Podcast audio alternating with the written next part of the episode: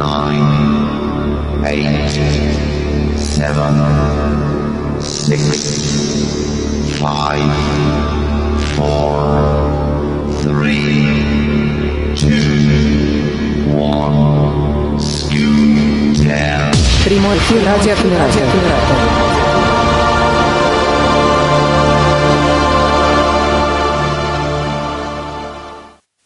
Доброго и бодрого утра всем тем, кто слушает нас в прямом эфире, и доброго времени суток всех те, всем тем, простите, кто слушает нас в записи.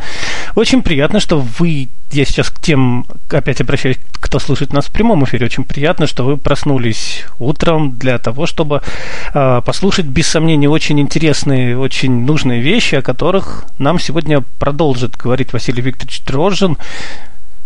Приступай, Василий Викторович, что тут еще говорить? Спасибо. А, друзья, я рад а, всех приветствовать. И хочу сказать, что в прошлый раз а, у меня остался перед вами небольшой долг. В начале прошлой встречи мы разбирали систему пяти конвертов, говорили о том, в какой последовательности мы распределяем наши финансовые ресурсы, на что в первую очередь мы их направляем – и э, в конце вебинара прошлого я обещал э, поговорить о тех э, инструментах, в которых было бы удобнее вот эти самые конверты использовать. Но мы это сделать, ну, я это сделать забыл, поэтому я исправляюсь сегодня и вначале хотел вам вот эту информацию все-таки дать. Поэтому давайте мы вспомним, какие у нас конверты существуют. Собственно, первый конверт – это наши инвестиционные цели – Какие характеристики у данного конверта есть, их э, желательно бы учитывать. Первое – это то, что наши инвестиционные цели, как правило, долгосрочные, то есть они не, предполагают, что деньги нам понадобятся ну, в ближайшие там, месяцы. А, как правило, это несколько лет горизонт планирования и более. Поэтому э, здесь нам важно, чтобы инструменты были максимально надежные – ну и поскольку инструменты должны быть достаточно доходными, этот фактор мы также учитываем. То есть нам важна надежность, нам а, важна максимальная доходность этих инструментов. Что мы здесь можем выбрать из того, что мы перечисляли в прошлый раз? Ну, собственно, и о чем будем говорить сегодня? В первую очередь, это, конечно, инструменты фондового рынка, облигации, акции и биржевые фонды, о которых мы сегодня подробнее поговорим. Это может быть э, недвижимость, да, которую мы также можем использовать как э, актив. Э, разные варианты. В прошлый раз мы их перечисляли. Да, здесь может быть и покупка какого-то объекта с расчетом на его повышение в стоимости. Это может быть какие-то рентные платежи, которые мы можем получать от нашей недвижимости, которую сдаем в аренду. Да, это может быть покупка доли какого-то объекта, какой-то частной гостиницы, какая-то корпоративная недвижимость, э, где мы, э, соответственно, предоставляем площади в аренду. Ну и это может быть э, фонд недвижимости, то есть это ценная бумага, которую мы приобретаем, и индекс роста недвижимости приносит нам также доход. И сюда же я бы отнес накопительное страхование жизни. Мы вкратце поговорили о страховых а, инструментах, о страховках, а, что их тоже можно использовать в качестве а, инструментов инвестирования. Ну вот что касается непосредственно накопительного страхования жизни, как это работает? Чаще всего полис сейчас предоставляется на 5 лет, то есть этот инструмент совмещает в себе характеристики страхового продукта и инвестиционного продукта.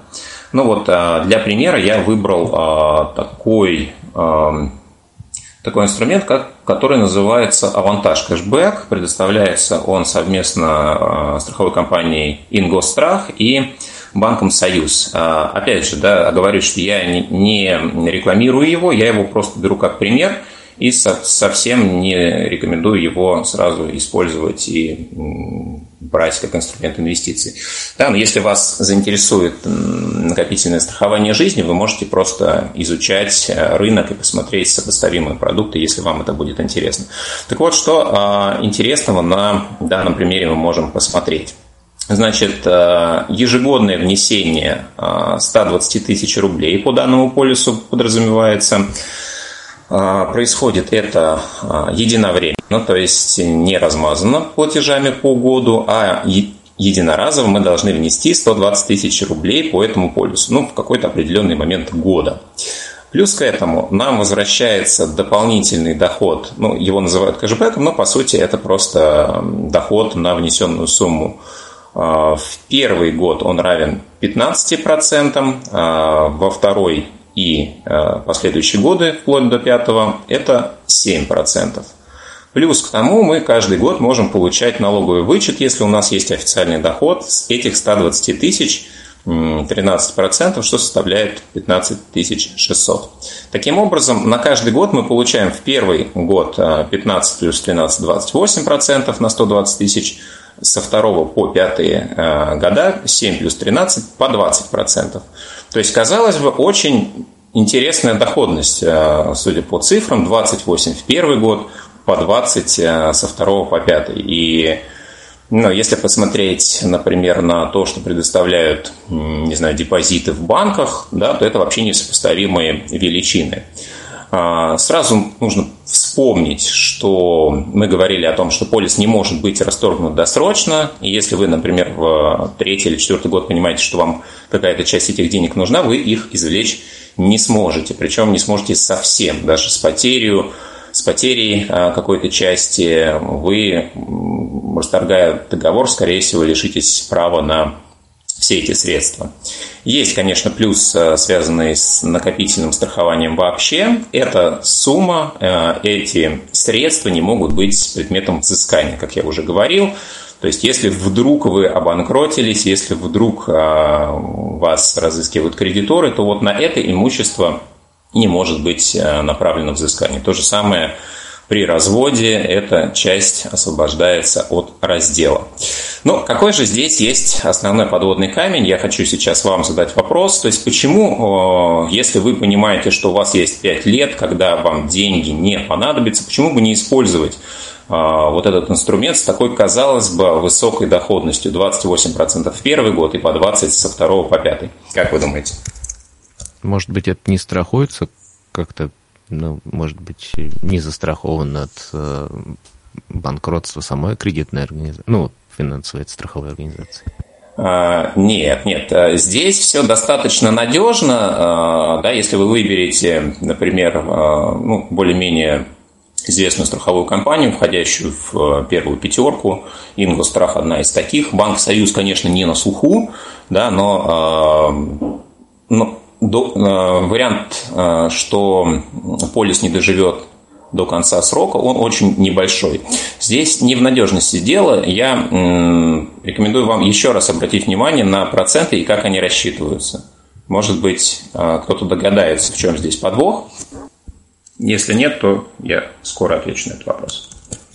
А встречные личные выходят? Это очень индивидуально может быть, да, но в целом э, такие случаи есть, да. То есть есть варианты получить этот полис. Но здесь не, не в этом подвох, не в том, что человек с инвалидностью не может получить эту страховку. Давайте я сам отвечу на этот вопрос. Э, смотрите, как мы считаем проценты? 28 со 120 тысяч первый год и 20% со 120 тысяч э, во второй, третий, четвертый, пятый. Значит, подвох в том, что мы считаем процент только с суммы в конкретный год. То есть э, мы понимаем, что во второй год у нас получается уже вот эти 120 тысяч лежат, на них набежали 28%, и плюс мы положили еще 120 тысяч. Но мы не учитываем тот э, момент, что вот эти первые 2, 120 тысяч, они как лежат, они уже отработали, и на них уже никакие проценты не начисляются. В третий год уже на эти 240 тысяч плюс э, те проценты, которые по ним были получены, также лежат и ничего не делают, на них проценты не начисляются. Ну и все то же самое происходит в третий, четвертый и последующие года. Таким образом, процент начисляется только на ту часть, которую мы вносим в конкретный год. Это, конечно, классно, с нее начисляется достаточно большой процент, но если мы это переведем на язык эффективной ставки, ну, то есть условно будем считать, что вот мы э, берем депозит, на который вкладываем ежегодно определенную сумму и рассчитаем эффективную ставку, то она у нас получится уже совсем не 28 и даже не 20, а всего 7,9%. Таким образом, если мы а, будем сравнивать с депозитом, то мы будем сравнивать э, не доходность 28 или 20%, а доходность ну, фактически 8%. Да, чтобы вы понимали, а, когда видите рекламу подобных продуктов, что нужно четко понимать все-таки, как рассчитывается доходность, и делали это тоже правильно, могли это пересчитать так, как э, вы это хотите, так, как это действительно правильно будет использовать и ну, не попадались на такие вот уловки. Хотя в целом даже 8% это все равно выше, чем ну, практически любой депозит из тех, которые предлагаются сейчас на долгий срок. Другой момент, никто не знает, что будет через 2-3 года, и, может быть, в этот период уже можно будет найти депозиты по 10%, да, поэтому здесь тоже, конечно, никакой гарантии нет. Но в целом инструмент э, сам по себе достаточно надежный, сочетает в себе элементы страхования, к тому же, да, естественно, есть определенные нюансы относительно того, что страховать человека с инвалидностью, ну, мягко говоря, сложнее, да, и здесь не настолько просто это все сделать. Ну и ликвидность э, данного инструмента до момента его Э, срок исчисления нулевая, вы с ним ничего не сможете сделать, ни перепродать, ни уступить, ничего.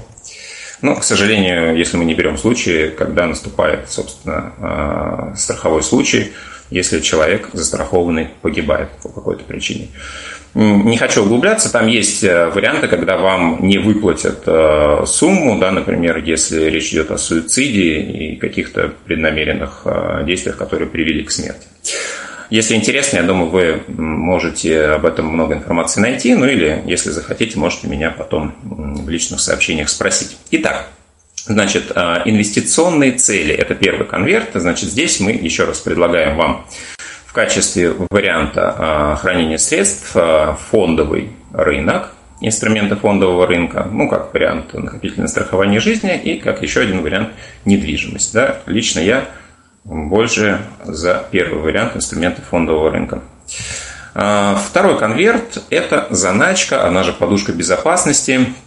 Что здесь в качестве характеристик стоит а, выделить? Значит, мы не знаем, когда нам подушка безопасности может понадобиться. Теоретически это может произойти в любой момент, в том числе очень неожиданно. Следовательно, у этого инструмента должна быть максимальная ликвидность – мы его должны а, быстро э, извлечь из оборота с минимальными потерями, а лучше вообще без них.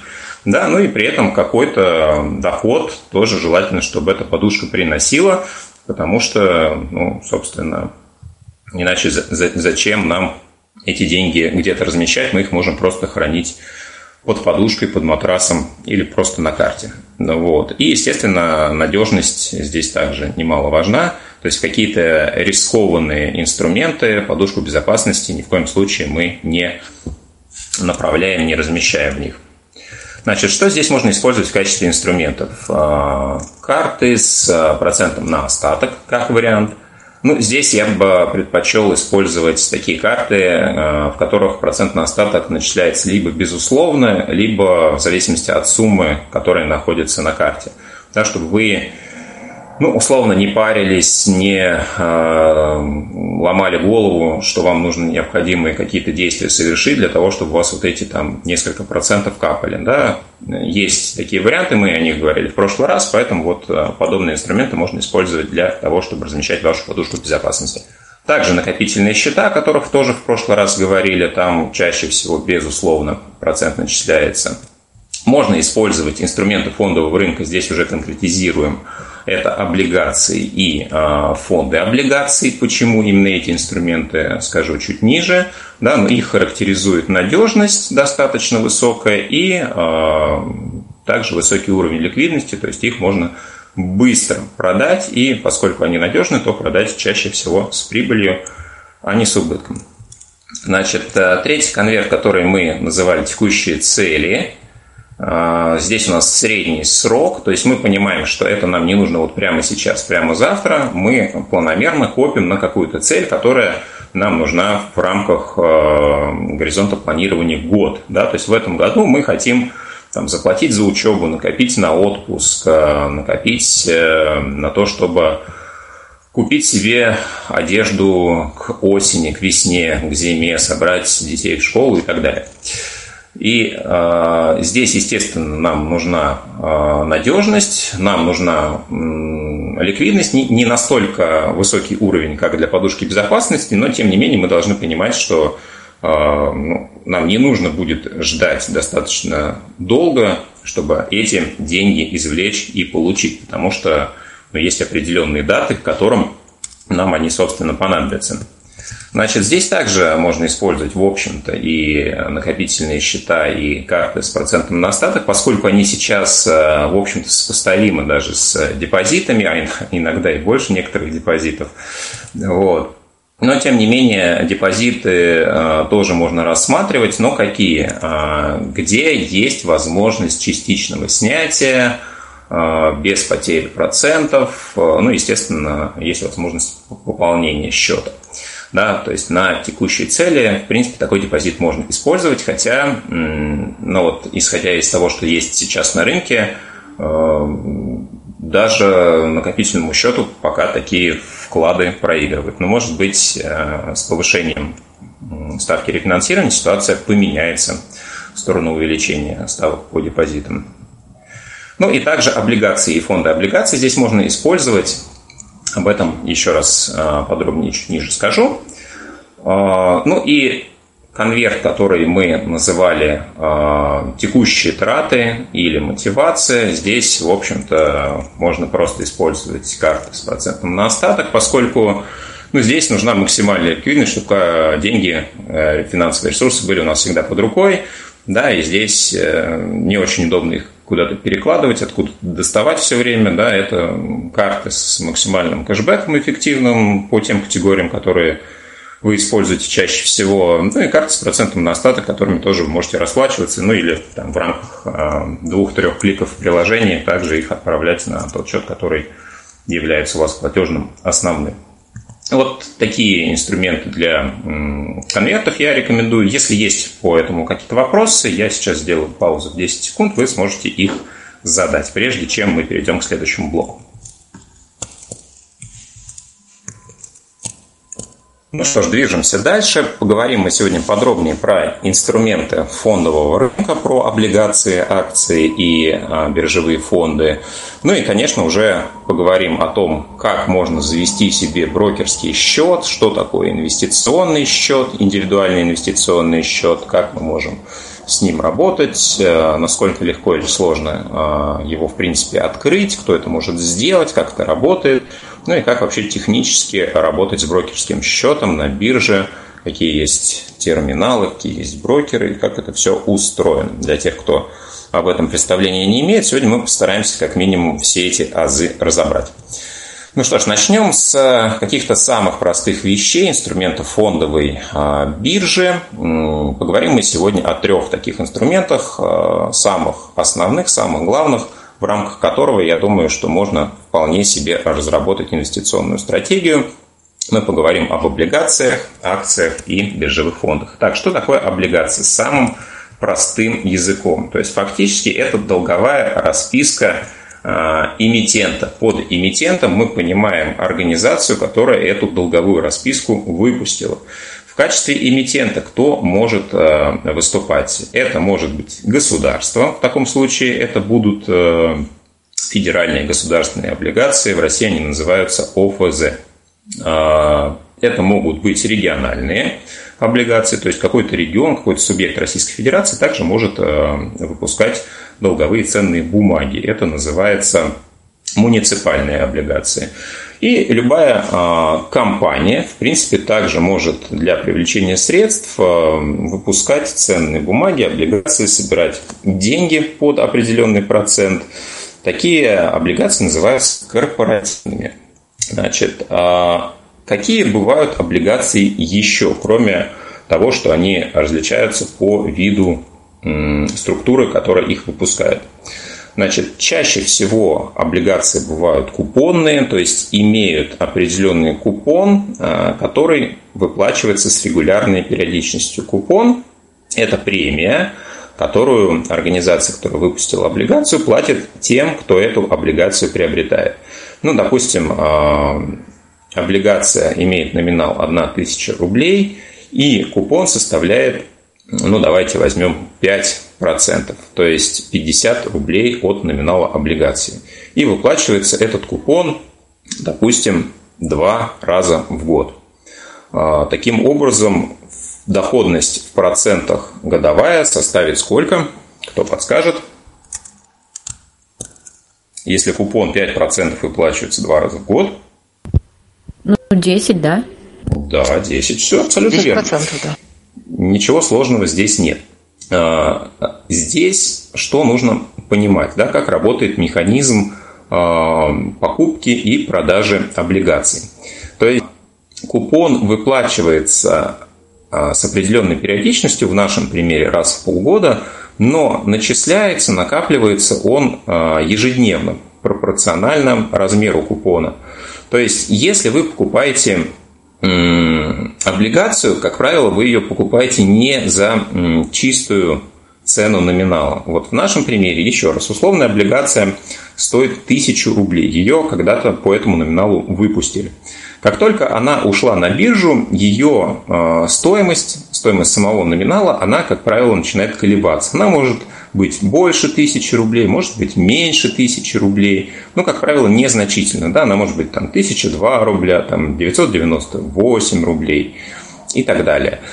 А, при этом отдельно начисляется процент по купону, купонная часть. То есть, если у нас купон, как мы сказали, 50 рублей, то, допустим, через месяц уже, а, допустим, ну, где-то чуть меньше 10 рублей уже по этой облигации начислится.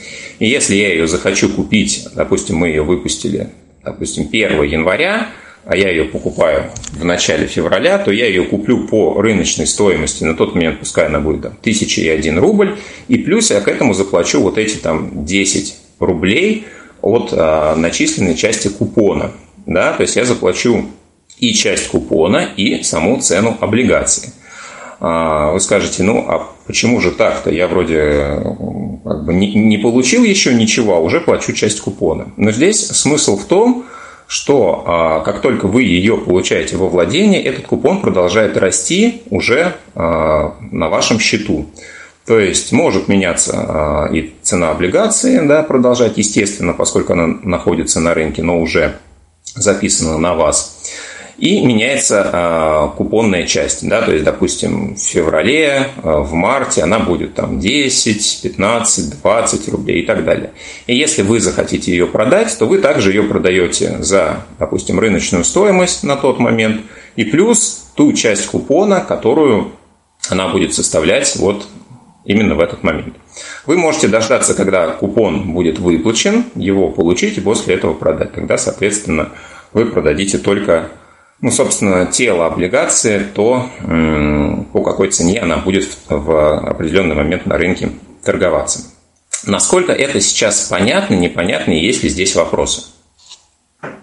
Ну, видите, вы на самом деле все схватываете. Надо переварить, мне кажется. Или просто стесняетесь пока задавать вопросы.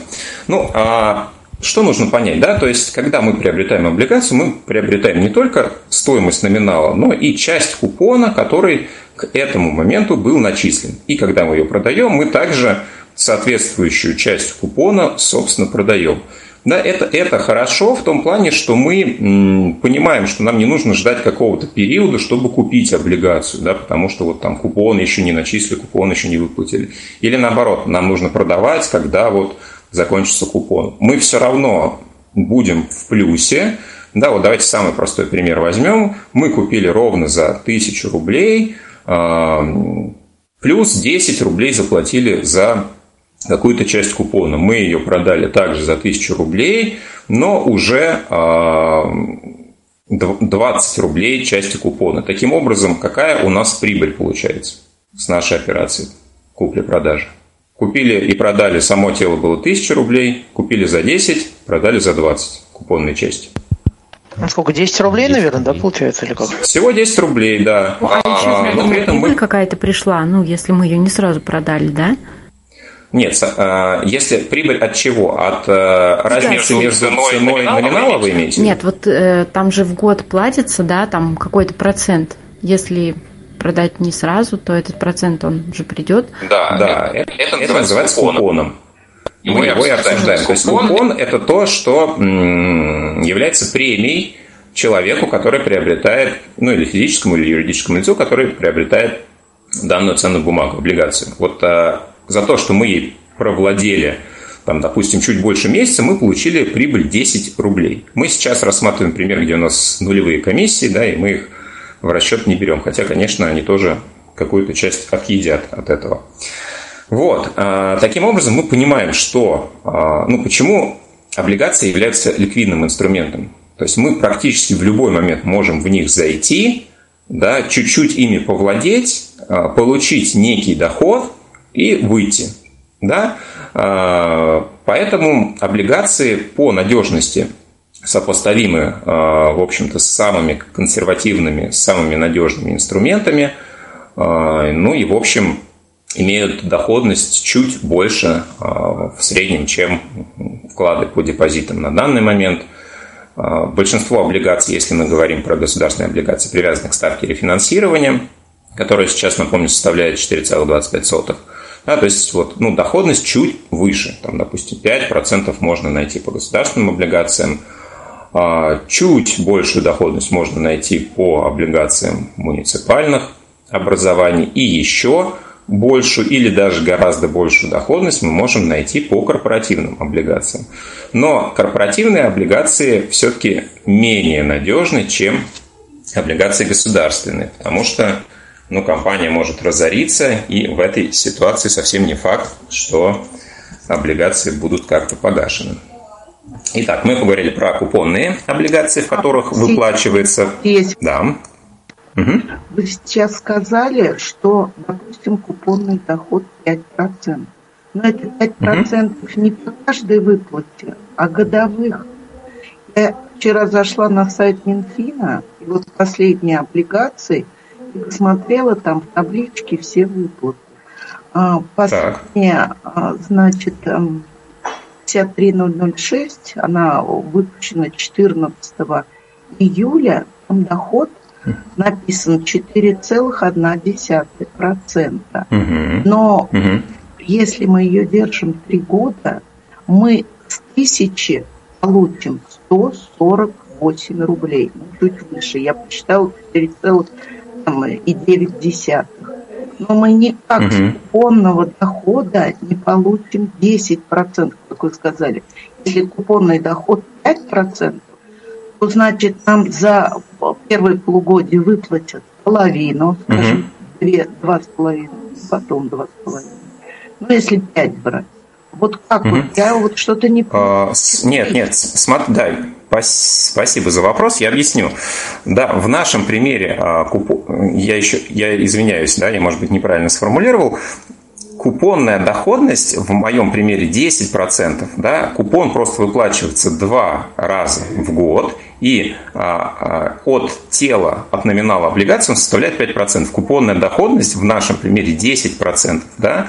Это м, достаточно хорошая, это очень хорошая купонная доходность по облигациям на данный момент, но ее можно найти только в корпоративном секторе. А, ОФЗ, государственные облигации, сейчас предлагают а, купонный доход, если мы берем в годовом выражении, примерно на уровне ставки рефинансирования. Как вы сказали, вот вы видели ОФЗ с купонным доходом годовым 4,1. Да, это, в принципе, ну, сейчас э, нормальная история. Значит, а, э, простите, смотрите. Василий, а еще вопрос. Да. Вот эти, Давайте. Э, значит, допустим, мы купили облигацию не по 1000, а по 980. Период размещения да. самая маленькая цена. 980. Так. Мы получили за это время, за три года ее обращения, скажем, ну, грубо говоря, 15%, 5, 5, 5, да? 15% с тысячи, 150, грубо говоря. Она да. возвращает 980, и, ну, купона не будем э, считать, что мы их уже получили, или тысячу. Давайте, да, я об этом сейчас расскажу, а вы меня немножко опередили.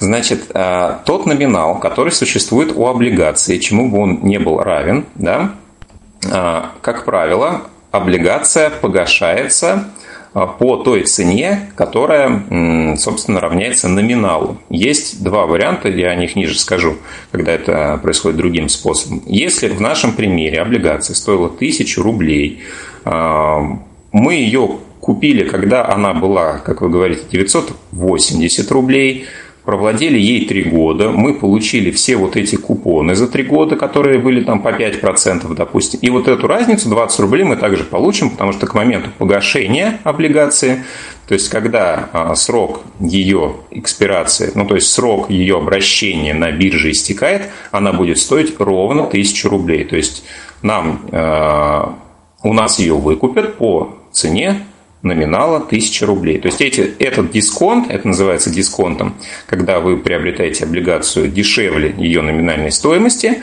вы также получите. И это можно тоже рассчитать как ну, некий процент, некую премию к тому, что у вас будет в итоге. Ну и также вы можете, есть э, стратегии спекулирования облигациями, да, вы можете только за счет разницы между ценой покупки и ценой продажи получать некую прибыль, ну, дополнительно к купонному доходу. А, облигации, как правило, не очень волатильны. Что значит не очень волатильны? Как правило, они не очень сильно а, колеблются в цене, амплитуда колебаний у них небольшая, поэтому а, спекулировать облигациями – это не такая простая вещь. Я ответил на вопрос? Да, вы ответили. А скажите, можно ли купить облигации, если мы уже заканчиваем с облигациями, не на ИС, не на брокерский счет, а просто придя в банк и через определенное время их там и продать? Ну, вы знаете, а, в свое время были, ну, это будет уже не совсем облигация, это будет э, некая ценная бумага да, на предъявителе. Если честно, я не знаю, вот в Сбербанке я такие видел, да, которые м- можно было приобрести э, не на брокерский счет, да, а просто там физическим лицам, и они работали примерно как э, механизм у них был сопоставим с облигациями, но при этом это не был депозит. Ну, вот, честно говоря, я уже очень давно, несколько лет не видел подобных предложений, подобной рекламы. Мне кажется, просто это не пользуется спросом. Можно поковыряться, поискать, но, честно, мне кажется, этот инструмент, он уже отмирает, и ну, как такового спроса на него нет.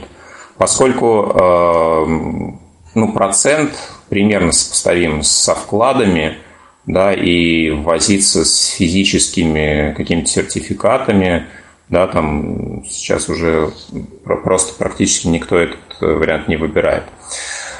Итак, продолжим.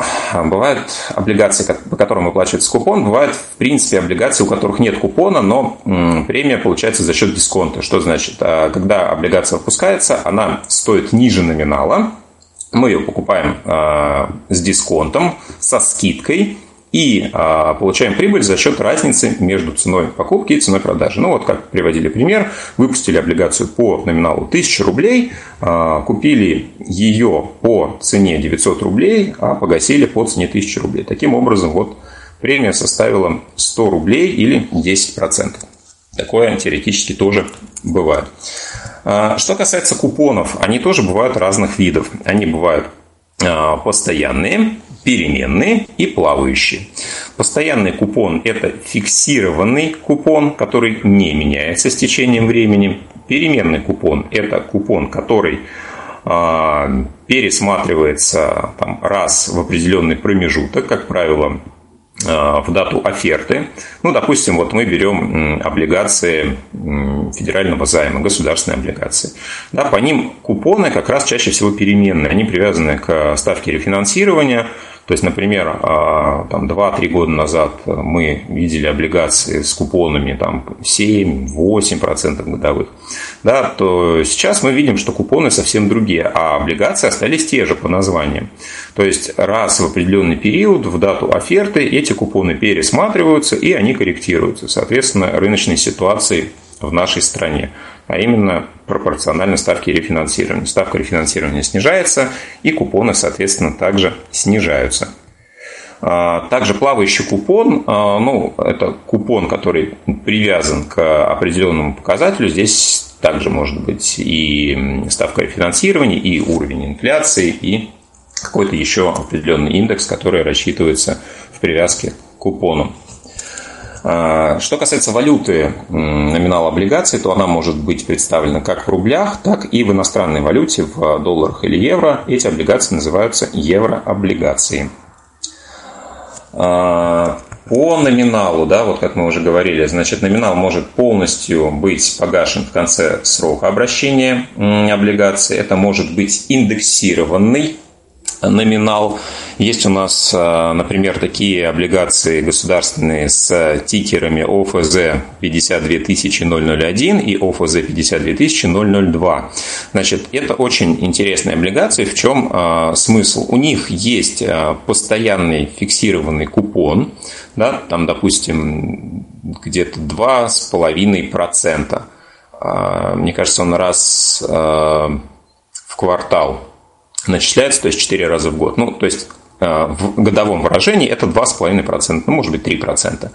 Но при этом регулярно, тоже раз в квартал, индексируется само тело, да, э, сам номинал облигации. Допустим, когда она выпускалась, она стоила там, 1000 рублей, Через три месяца стоимость ее пересмотрели, она, стоимость ее номинала привязана к инфляции, пересмотрели, и э, она начала стоить, там, допустим, 1005 рублей. Еще через три месяца пересмотрели, стало стоить там 1013 рублей. Таким образом, вот каждые несколько месяцев а, номинал ее увеличивается в зависимости от а, темпов инфляции.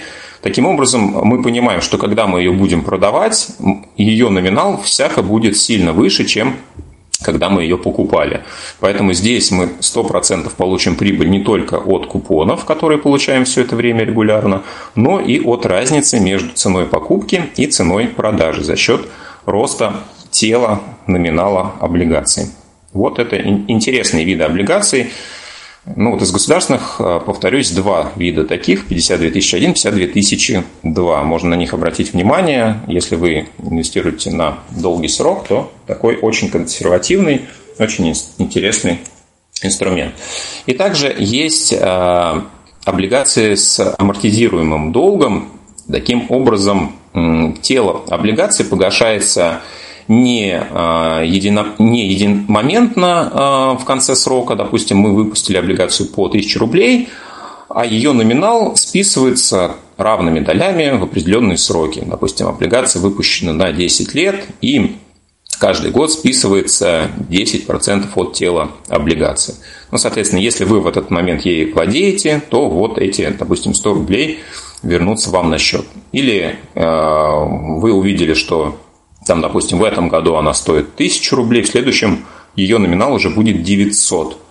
Да, и таким образом а, к концу срока номинал уже будет всего 100 рублей. Почему так делают? А, для того, чтобы вернуть долг, компании нужно а, единовременно аккумулировать достаточно большую сумму денег, да, вот погасить все облигации какого-то выпуска по номиналу 1000 рублей.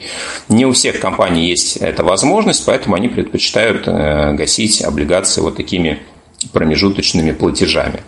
Ну и очень важный момент, что поскольку купон начисляется на тело облигации в процентном отношении, да, когда тело уменьшается, то уменьшается и купон. Это нужно понимать и учитывать, когда вы будете работать или встретитесь с подобными а, облигациями с амортизируемым долгом.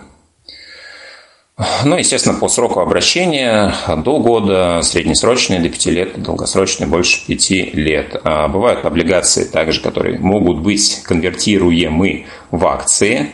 А бывают облигации, которые ни во что превращаться не могут. Ну и по надежности бывают облигации обеспеченные, которые обеспечиваются либо имуществом организации, либо поручительством а, каких-то еще организаций, банковской гарантии. Бывают необеспеченные облигации и бывают облигации субординированные. Это наиболее а, рискованные облигации из всех возможных типов и видов. Они, как правило, имеют наибольший купон, но в чем а, здесь опасность? Такие облигации списываются в первую очередь. То есть компания, когда объявляет, например, себя не состоятельный в плане выплаты долгов, еще даже, может быть, не проведена процедура банкротства, может быть, э, введена процедура санации организации, но уже на этом этапе будут списаны все э, субординированные облигации. Таким образом, если вы владелец таких облигаций, если компания не э, надежна с вашей точки зрения на 100%, лучше их не приобретать, потому что они будут списаны в первую очередь, и вы всех денег лишитесь сразу. А, таким образом, подводя итог по облигациям, то есть здесь инструмент достаточно надежный в среднем, волатильность низкая, да, то есть изменчивость цены, та амплитуда, с которой цена меняется, а, ставка, процент доходности сопоставима даже чуть выше банковского депозита в среднем. Ну и также, а, если кратко поговорить про то, какие налоги мы платим, когда владеем облигациями, сейчас есть льготы по тому, что мы не платим налог с купона по а, государственным облигациям, муниципальным облигациям и ряду корпоративных облигаций. А, это все имело значение и имеет значение до конца текущего года. Со следующего года у нас все очень просто. Мы платим 13% с купона по любому виду облигаций, независимо от того, государственные, не муниципальные или корпоративные. Все сделали очень просто. Ну что же, следующий вид ценных бумаг, о которых мы сегодня поговорим, расскажем самые, наверное, основные моменты, э, это акция. Что такое акция? Ну, опять же, самое простое определение – это ценная бумага, которая удостоверяет право э, ее владельца на определенную часть компании. У акционера есть право голосовать, получать дивиденды с акции, если это предусмотрено, и а, в случае ликвидации организации получить часть собственности этой организации. Ну, естественно, это условно. Если мы понимаем, что а, мы купили одну акцию «Газпрома», и вдруг так случится, что компания «Газпром» перестанет существовать, то ну, нам будет сложно найти этот маленький кусочек собственности а, «Газпрому» пропорциональный вот этой части. Скорее всего, мы, если его и получим, то в денежном выражении, в очень небольшом. Итак, какие бывают виды акций? Самое основное и самое простое, как мы можем их, а, ну, собственно, типологизировать, это обыкновенные и привилегированные. Чем они отличаются? Обыкновенные акции – это акции, как правило, голосующие, то есть которые предоставляют право голоса. Ну, условно, если мы а, имеем очень большой объем акций, то мы участвуем в общем собрании акционеров. То есть мы принимаем решение относительно того, как компания развивается и а, что с ней происходит. И акции привилегированные – это акции, которые не уча... ну, владельцы которых не участвуют в голосовании, но при этом они имеют преимущественное право на выплату дивидендов. Да, то есть два типа акций. А, акции, голосующие а, на эти акции дивиденды а, начисляются в последнюю очередь, а акции привилегированные, наоборот, в первую очередь получают дивиденды, но их владельцы не голосуют. А, там есть много интересных моментов, ну, например, что если а, по по привилегированным акциям не были выплачены дивиденды за последний год, то тогда они могут голосовать. Соответственно, ну не они, а их владельцы. Но не будем в это углубляться, достаточно будет понять вот этот основной принцип. Значит, акции бывают по, а, если их делить по категории надежности, мы берем российский рынок, акции первого эшелона, это акции голубых фишек, самых а, надежных компаний, самые ликвидные акции, лидеры каких-то определенных отраслей – Какие компании, как вы думаете, ну, название компании можно 2-3 привести, являются голубыми фишками на московской бирже? Предположение. Сбербанк, Газпром, Яндекс. Норнити. Да, абсолютно верно. Северсталь и многие-многие другие. Ну, также есть компании, соответственно, второго и третьего эшелона. На сайте биржи есть вся информация в списке, в том числе голубых фишек. Да, можно посмотреть э, на сайте moes.com, зайти на сайт Московской биржи и посмотреть э, список компаний, которые входят в индекс Московской биржи, да, в э, число 50 наиболее крупных компаний с наиболее ликвидными акциями, с наибольшей капитализацией, и посмотреть, что же за организации этот список сейчас представляют. А, что касается акции, за счет чего мы здесь получаем прибыль? Да, здесь нет никаких купонов, а, здесь есть только разница а, курсовой стоимости, то есть разница между ценой покупки и ценой продажи, за счет чего мы можем получить прибыль, и, собственно, дивиденды, которые могут выплачиваться и по обыкновенным акциям, и по, по привилегированным. По привилегированным они выплачиваются ну, с гораздо большей долей вероятности, чем по обыкновенным. Да, вот, например, если мы берем акции а, Сбербанка, то дивиденды могут выплачиваться и там, и там, а могут только по привилегированным акциям, например. Ну и, собственно, эти дивиденды, они выплачиваются с определенной периодичностью, которая устанавливается компанией. Но в чем здесь минус? А, мы никогда не знаем, сколько точно дивидендов будет выплачено за конкретный период, за конкретный год, полгода или квартал. А, это решают акционеры, какое, какую часть прибыли а, направить на выплату дивидендов. И здесь мы можем только ориентироваться на какие-то прогнозы, а, на ожидание, что вот в таком-то квартале дивиденды по, там, не знаю, Лукойлу составят там, столько-то процентов к номиналу, облига... Э, к номиналу акции. Поэтому здесь вот как-то прогнозировать э, доходность дивидендную достаточно сложно. Можно ориентироваться на то, какие дивиденды компания выплачивала последние годы, ну и от этого примерно э, ну, как- как-то предполагать. Но это, опять же, совсем не гарантирует того, что у вас это получится.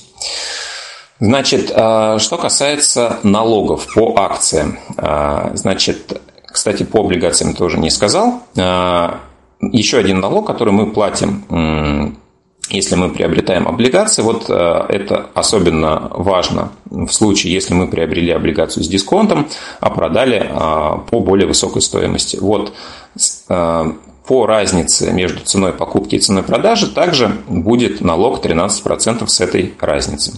В случае акций абсолютно то же самое. Мы платим 13% с дохода, который получаем между ценой покупки и ценой продажи, и также 13% мы платим с дивидендов. То есть дивиденды на наш брокерский счет приходят уже за вычетом вот этих 13%. Когда мы их получаем, нам не нужно думать, как нам этот налог заплатить. А, в этой ситуации наш брокер является налоговым агентом, то есть исчисляет этот налог за нас. Следующий инструмент, о котором мы тоже должны иметь представление, это биржевые фонды. Что это такое? На московской бирже они представлены, ну, э, пусть, конечно, не настолько широко, как э, у зарубежных брокеров, как на американском рынке, но, тем не менее, их количество постоянно увеличивается.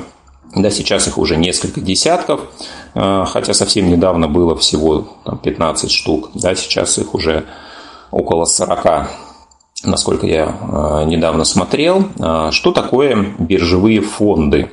Да, то есть это само по себе набор, как правило, неких инструментов, которые помещены вот в такую оболочку биржевого фонда. То есть э, фонд, как правило, привязан к какому-то индексу или имеет э, определенный заранее фиксированный набор определенных инструментов в заданной пропорции. Допустим, возьмем э, ситуацию, что это фонд привязан к индексу. Есть у нас на московской бирже фонд, который привязан к индексу ММВБ. Индекс ММВБ – это 50 наиболее ликвидных а, и крупных компаний, а, которые торгуются на московской бирже, да, а, представлены в определенной пропорции. То есть, вот если мы хотим вложиться в индекс, мы приобретаем одну часть, одну акцию вот этого фонда.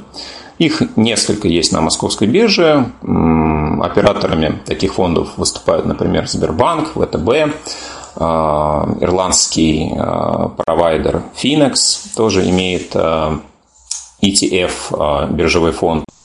Таким образом, если мы хотим вложиться в индекс московской биржи, то нам не нужно приобретать 50 компаний в определенной пропорции, э, акции этих компаний. Да, это огромную сумму потребовала. Да, то есть э, акции торгуются определенными лотами. Да, есть акции для того, чтобы приобрести которые нам условно нужно там 200-300 рублей, а есть акции для того, чтобы купить одну единицу которых нам нужно, там, допустим, 10 тысяч рублей. Да, и мы понимаем, что собрать вот индекс, э, набирая конкретные акции в определенной пропорции, нам нужно очень-очень-очень много средств, ну, достаточное количество. Да, при этом, купив акцию вот кого-то из вышеназванных операторов, мы тратим совсем небольшую сумму, там один лот может э, составлять, допустим, 100 рублей, если мы берем э, биржевой фонд ВТБ, или у Финекса он 3000 рублей. Но это в десятки раз меньше, если мы выбрали бы собирать его самостоятельно. То есть, таким образом, мы вкладываемся как бы весь э, российский рынок в данном примере, но делаем это, покупая определенные фонды. А, в чем тут есть определенные моменты, которые нужно учитывать. У всех фондов есть, конечно же, комиссия за управление. Комиссии а, составляют, ну вот по биржевым фондам, если это не ПИФ, о которых мы ниже скажем, а, комиссия примерно может быть от там, 0,2-3 до 1, даже полутора процентов. А, на самом деле это серьезная комиссия, она может сильно влиять на итоговую доходность. Но тут нужно понимать, да, смотреть, что конкретно за биржевой фонд мы выбираем, и э, сопоставлять его доходность последних лет с той комиссией, которая э, у него существует. Если мы будем сравнивать биржевые фонды с ПИФами, да, ПИФы – это также инвестиционные фонды, паевой, паевый, паевый инвестиционный фонд, да, а, в который входят также различные инструменты, которые набираются по определенному принципу. Как правило, в ПИФах более активное управление, то есть а, есть некие люди, которые следят за тем, какие, какие инструменты в этот ПИФ будут более активная идет покупка и продажа тех или иных активов и инструментов, входящих в этот ПИФ. За счет чего там, как правило, гораздо большая комиссия. А, совсем не факт, что будет у ПИФа доходность больше, чем у биржевого фонда или ETF. ETF а, будем в рамках наших лекций понимать так же, как и биржевой фонд. Просто американский эквивалент этого названия. Вот. Таким образом, если сравнить биржевые фонды и ПИФы, комиссия меньше за счет того, что это все-таки идет следование за индексом, и здесь, э, как правило, ну, пассивное управление, просто люди следят, чтобы а, то количество бумаг, которые входят в этот э, фонд, соответствовало пропорции индекса, за которым они следуют. Но было интересно а, в свое время Уоррен Баффет, я думаю, что вы слышали об этом известном миллиардере американском, он решил доказать, что а, если вкладываться в индекс а, SP500, этот индекс отражает динамику 500 наиболее крупных компаний США, ну, если быть точно 505 в данный момент. Так вот, он хотел заключить пари с любым, кто захочет его принять, на то, что а, он будет вкладываться только в индекс SP500 в течение 10 лет и обгонит а, любую а, управляющую компанию, хедж-фонд, даже набор хедж-фондов на этом периоде. Так вот, ждал он достаточно долго, но в итоге дождался человека, который был готов принять его пари. Это глава организации Prodigy Partners LLC, Ted Sates, который выбрал 5 хедж-фондов, он их не афишировал, и они заключили пари на 1 миллион долларов, что вот по итогам десятилетнего периода а, ну, соответственно, либо индекс SP500 обгонит по доходности эти 5 хедж-фондов, либо фонды индекс. Значит, а, как вы помните, в 2008 году был глобальный мировой финансовый кризис, и здесь а, рынок рухнул, и индекс потерял 37%, а хедж-фонды потеряли всего 23%. Но после этого на горизонте с 2009 по 2015 года индекс все время обгонял хэш-фонды. В 2017 году пари было завершено, и по итогам а, доходность индекса составила 85,4%, а доходность а, этих пяти хэш-фондов составила всего 22% по итогам 10 лет. Да, то есть можете посчитать, а, насколько колоссальная разница получилась, практически в 4 раза. Соответственно, Уоррен Баффет выиграл пари да, и получил тут миллион долларов, который направил на благотворительность. А, что он хотел этим доказать? Он хотел доказать, что за счет того, что управляющие компании а, часто а, имеют очень большие комиссии, у хэш-фондов они, как правило, 2-3%, да, очень большая часть прибыли съедается этой самой комиссией. И кроме того, поскольку хэш-фонды активно управляют э, инструментами, в которые вкладываются, они совершают большое количество операций, входят в ценные бумаги, выходят из них, за счет чего имеют тоже определенной комиссии. А, что это значит? Да, вкладываясь, пассивно вкладываясь в индекс, то есть просто купив а, какой-то индекс и забыв его на 10 лет, да, мы можем получить доходность гораздо больше, чем а, профессиональные, причем не один даже да, вкладчик, а 5 различных управляющих компаний в сумме в совокупности. Да, это относительно того, насколько пассивное инвестирование может быть в долгосрочном периоде более эффективным, чем инвестирование активное. Сейчас мы поговорим уже про механизм инвестирования на фондовой бирже, про брокеров, как, собственно, их можно выбрать, какие они существуют, как открыть брокерские счета. А, если есть вопросы какие-то по инструментам, о которых мы сегодня говорили, то задайте их, я дам на это 10-15 секунд, после чего мы перейдем к следующей теме. Ну что ж, поговорим про э, механизм инвестирования на фондовой бирже. Как же нам, собственно, на нее попасть для того, чтобы покупать эти акции, облигации или фонды, акции, облигации, индексы какие-то. Значит, конечно, нам необходимо открыть брокерский счет. Для этого нам нужно найти брокера, Брокеров у нас существует много. Как нам его выбрать? Какие критерии важны для выбора брокера? Значит, а, что нужно понимать при выборе? Значит, а, мы должны понимать, а, какие инструменты нам важны, если условно нам достаточно будет только инструментов, которые представлены на московской фондовой бирже, российские облигации, российские акции и те биржевые фонды, которые представлены на московской бирже, тогда, в принципе, ну, нам практически любой брокер подойдет.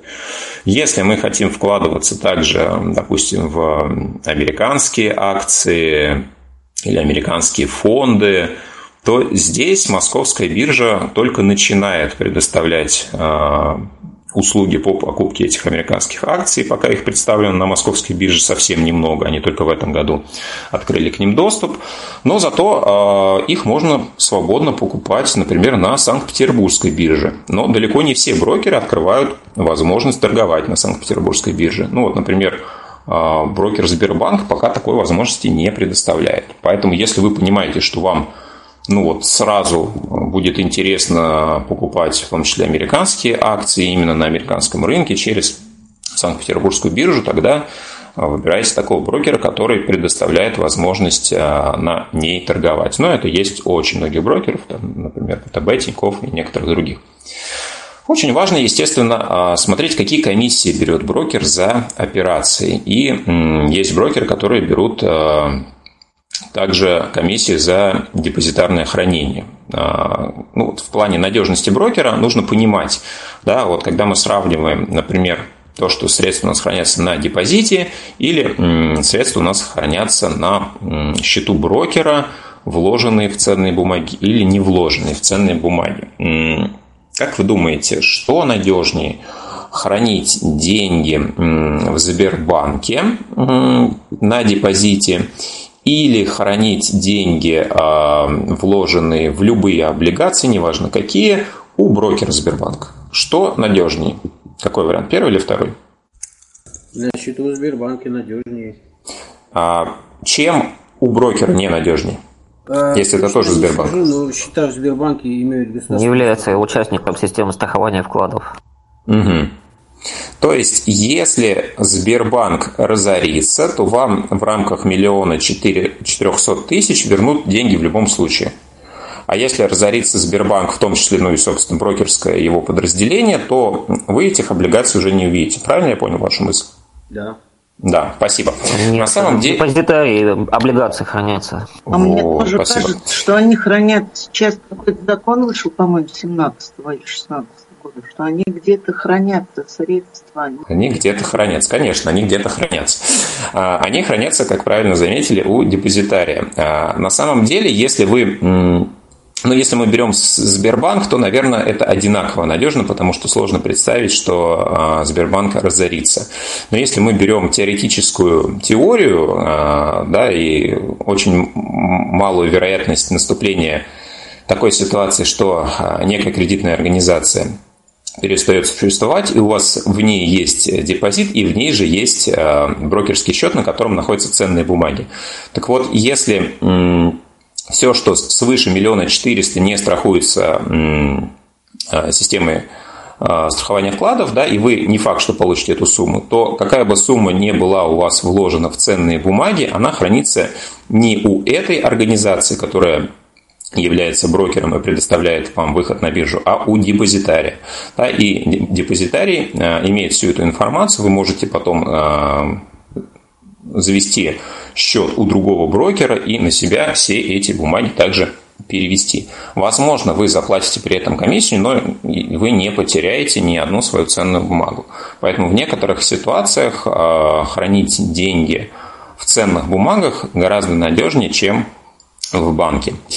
Ну и единственный момент, вы должны понимать, что если у вас есть э, часть э, денег, которые не размещены в ценных бумагах, ну, свободные деньги, кэш, да, то есть они просто лежат на брокерском счету, но при этом они еще никуда не вложены. Вот эти деньги никак не страхуются. Да, то есть если вы завели на брокерский счет, там, не знаю, 100 тысяч рублей, на 50 тысяч рублей купили облигации, а 50 тысяч оставили про запас, и при этом брокер перестал существовать, вот гарантии возврата вот этих 50 тысяч, э, тут, конечно, уже никто вам не даст. Поэтому при прочих равных серьезные суммы оставлять э, просто на брокерском счете на всякий случай, наверное, смысла не имеет. Есть очень много инструментов, которые, в которых можно разместить суммы и потом быстро от этих инструментов избавиться и вложить в то, что вам, например, нужно. И при этом деньги будут работать, а не просто лежать у вас на брокерском счете. А, Поэтому, что касается надежности брокера, то а, ну, давайте я вам приведу, наверное, семерку общества активных клиентов на данный момент. И вот из них, в принципе, можно выбрать любого. Да? Если верить статистике, то большая часть клиентов сейчас у а. А, Дальше идет Сбербанк, ВТБ. а, И дальше уже не в порядке очередности а, БКС, Финам, Открыть брокер и Альфа-банк. Вот из этих семи а, брокеров можно свободно выбирать, можно сравнивать э, те инструменты, э, доступ к которым они предоставляют, э, можно сравнивать комиссии. Ну, вот сравнивать, например, первую тройку, то у Тиньков комиссия от операции 0,3%, а у Сбербанка, например, если мы берем в расчет комиссию биржи, которая составляет 0,01%, совокупная комиссия от операции будет 0,07%. Да, то есть, если это взять на примере, мы покупаем, допустим, акцию за 10 тысяч рублей. а, Если у нас комиссия 0,3%, мы заплатим 30 рублей. Если комиссия 0,7%, мы заплатим 7 рублей. Да, то есть, в принципе, на долгосрочном периоде, если мы совершаем операции часто, это может быть существенно. Если мы а, покупаем бумаги по принципу «купил и держи», купил и забыл, то здесь, ну вот, эта разница может быть не настолько нам существенна. Поэтому, прежде чем открывать брокерский счет, мы должны примерно понимать, насколько часто мы будем совершать операции, насколько эта комиссия имеет для нас значение. Может быть, она не настолько существенна. Поэтому здесь нужно просто прикинуть и просчитать заранее. Конечно, нужно посмотреть, промониторить, насколько удобен сайт и мобильное приложение, через которое вы будете торговать. Ну, как правило, если мы берем, вот опять же, тройку Тиньков, Сбербанк, ВТБ, я знаю очень много незрячих людей, которые пользуются услугами этих брокеров, и, в принципе, все у них получается делать. Можно торговать через мобильные приложения, непосредственно созданные этими брокерами. Есть универсальные приложения для торговли, о которых мы ниже поговорим, которые, ну, доступ к которым предоставляют практически все брокеры, да, и в этих приложениях можно также работать, они доступны. Ну и, собственно, такой важный фактор – это сервис, который предоставляют э, брокеры, насколько легко дозвониться в службу поддержки, например, насколько там э, высококвалифицированные сотрудники находятся, насколько быстро вы можете решить свои проблемы, написав или позвонив в службу поддержки. Вот, это, в общем-то, немаловажно. Ну, здесь, опять же, в принципе, из первой э, семерки можно со всеми работать, хотя э, по своему опыту скажу, что дозвониться в службу поддержки брокерского обслуживания Сбербанка, эта задача бывает не очень простой. Можете минут 20 ждать, потом вас еще на кого-то переключат, и вы еще можете минут 20 ждать, а потом закончится у них рабочий день, который он, в принципе, не, не настолько продолжительный.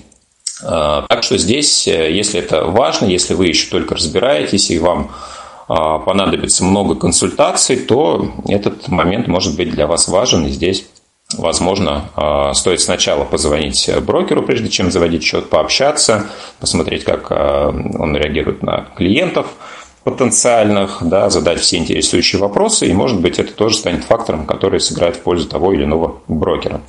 Нужно понимать, что брокер, по сути, это только посредник э, между вами и биржей. Да, это та организация, которая позволяет вам приобретать те или иные ценные бумаги, инструменты. А, брокеру не выгодно, чтобы вы разорились и ушли а, с рынка, потому что чем больше вы будете торговать, чем чаще вы будете совершать операции, тем брокеру лучше, тем больше а, комиссии он будет с вас иметь. Да, поэтому брокеру выгодно, чтобы вы активно торговали, чтобы вы присутствовали на бирже, чтобы вы что-то на ней делали. Ну вот это основные параметры, которые стоит э, рассматривать, когда вы выбираете брокера. Также в раздатке будет информация и по ну, будет статья, где сравнивается как раз вот эта семерка брокеров э, на 2020 год, она актуальна. Будут, конечно, информация, связанная по тому, как мы можем смотреть, выбирать облигации, где смотреть котировки акций. А, будет э, сайт, посвященный биржевым фондам отдельно, который представлен на московской бирже. Это все будет в раздатке. Ну что, что касается того, как э, технически открываем брокерский счет. Вы выбрали брокера, сейчас э, удобно стало то, что многие брокеры предоставляют возможность открывать счета онлайн, в онлайн-режиме, даже в Сбербанке эта возможность сейчас существует, даже в мобильном приложении. Вы можете открыть брокерский счет, не выходя из дома. Если раньше вы должны были ехать в отделение, заключать договор, то сейчас э, этого не требуется. Значит, э, Кроме того, что вы можете открыть обычный брокерский счет, вы также можете завести индивидуальный инвестиционный счет. Что это такое и зачем он нужен? Давайте об этом поговорим. Значит, а, индивидуальный инвестиционный счет позволяет вам, кроме того, что вы а, также можете совершать на нем операции по покупке и продаже ценных бумаг, также получать налоговые льготы, э, делая что-то с этим счетом. А, ИИС, будем его сокращать таким образом, бывает двух типов, тип А и тип Б. А, что такое ИИС типа А? Это налоговые льготы, которые предоставляются на внесенные средства. То есть вы можете вернуть налог 13% а, с тех средств, с того количества денег, которые на этот счет внесли в течение года. Как это работает? Вы открываете инвестиционный счет, вы вносите определенную сумму. Максимальную сумму, которую вы можете внести а, в рамках календарного года, это миллион рублей. Максимальная сумма, с которой вы можете получить а, налоговый вычет, это 400 тысяч рублей. То есть в денежном выражении, если у вас соответствующая зарплата, вы можете получить 52 тысячи рублей максимально. А, ну, опять же, если вы заплатили такое же количество налогов. То есть, если у вас белая зарплата, а, вы платите налоги, то до, 200, э, то до 52 тысяч в год с 400 вы можете возвращать. Э, как технически это работает? Э, сейчас у нас октябрь уже подходит к концу 2020 года. Вы можете в середине декабря открыть инвестиционный счет, завести на него ну, какую-то сумму, давайте возьмем, допустим, 100 тысяч рублей, и просто ничего не делать, просто завести, и они там будут лежать. В 2021 году вы можете подать э, заявление в налоговую на налоговый вычет 13 э, тысяч с этих 100.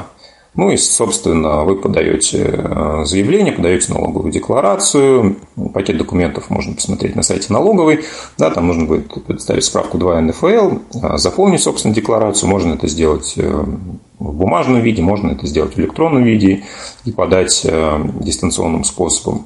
После чего а, налоговая производит камеральную проверку, срок которой, как правило, 3 месяца, после чего вам на указанные реквизиты осуществляют возврат вот этой суммы налога, вами уплаченного. Ну, в нашем примере это 13 тысяч. Если вы подаете заявление в январе, то, как правило, в марте, в апреле вы уже эту сумму получаете.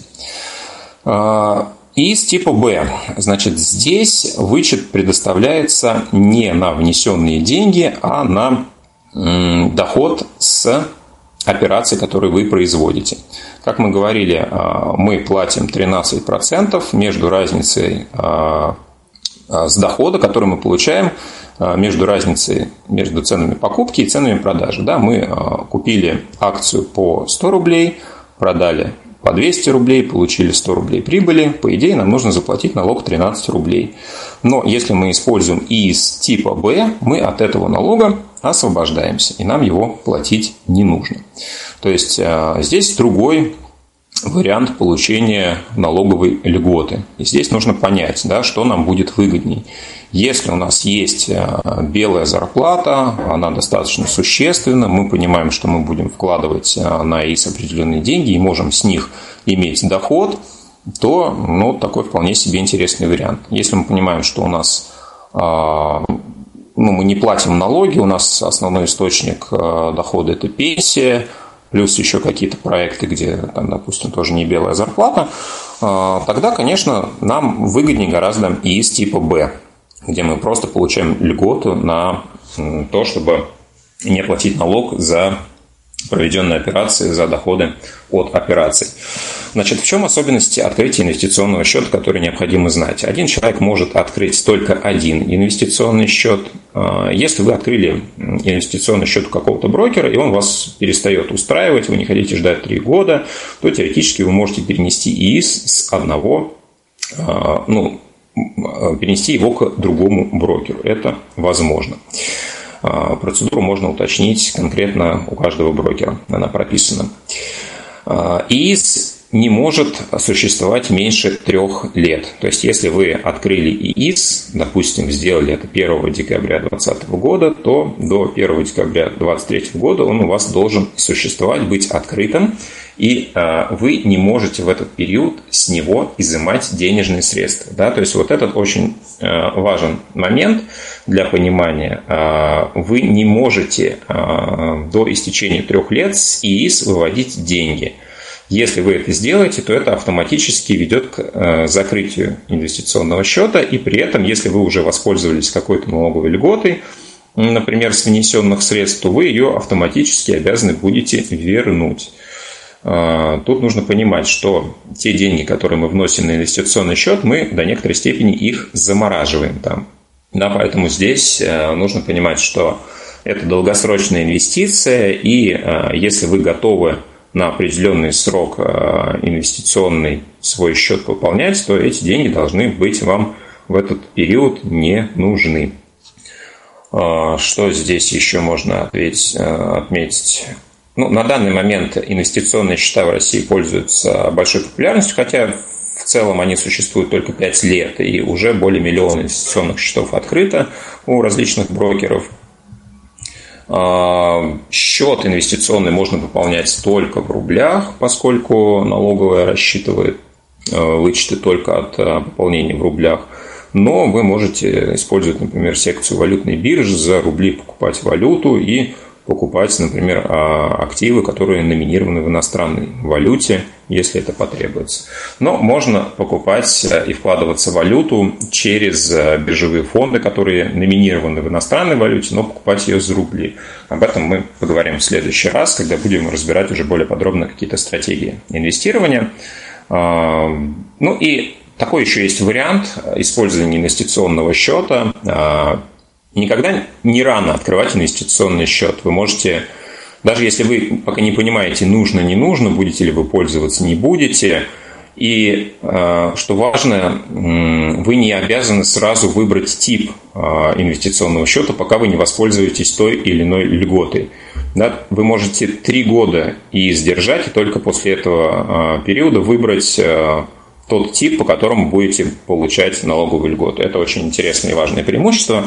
Ну и э, прям вот такой момент вы можете открыть, например, сейчас инвестиционный счет, э, вообще с ним не делать ничего, никакой комиссии за его открытие и поддержание также не требуется, то есть это бесплатная услуга.